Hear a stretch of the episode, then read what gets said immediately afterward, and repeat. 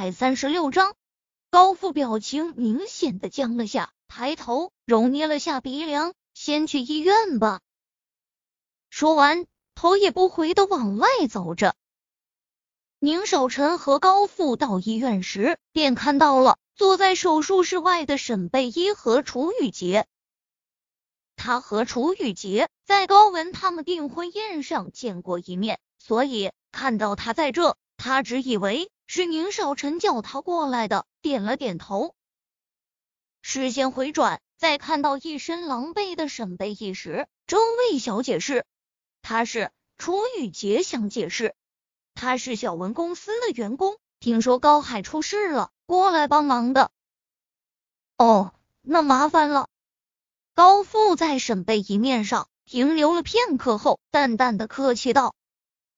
沈贝一扯了扯嘴唇，笑得有些牵强。不知道是不是他今天太累了，出现了幻觉，总觉得这个男人有些面熟，似乎在哪里见过，可具体是在哪儿，他也记不起来了。脑子里就觉得有个模糊的影像，可高文的父亲，他敢肯定自己从来没有接触过。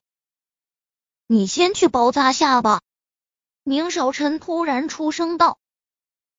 沈贝依顺着他的视线往下看，这才发现膝盖处不知道什么时候竟是被割开了一长道伤口，此刻血液外流。牛仔裤膝盖那块都被染成了深红色。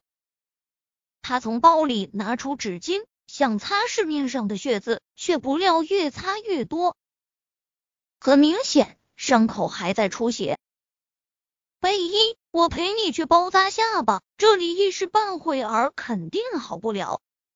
楚雨洁扶着他的手臂出声道。沈贝依摇了摇头，不用了。直接按压下就不会流了。说完，便拿纸巾按住伤口，脸上表情平静，压根安没觉得这是什么大事。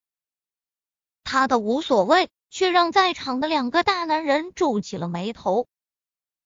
突然，高富的手机响起，也转移了大家的注意力。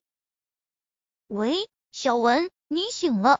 嗯，我现在在医院。你，你说什么？高富从椅子上突然站起身，不知道手机另一端的高文说了什么，他的声调一下子高了起来。你说是你母亲把高海推下去的？他的手明显有些开始抖起来了。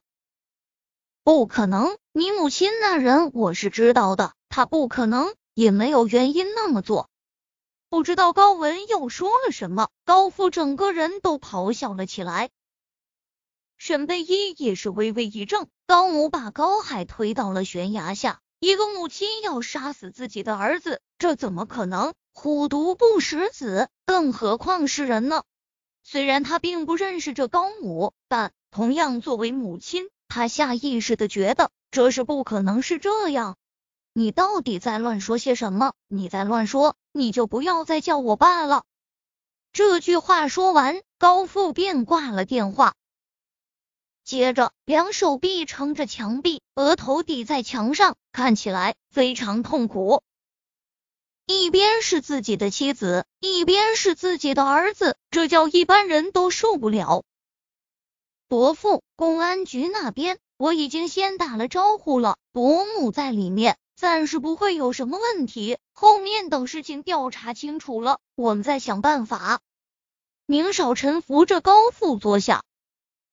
对于他这一举动，显然高富有些受宠若惊，连连对着宁少臣点头。少臣，真是麻烦你了。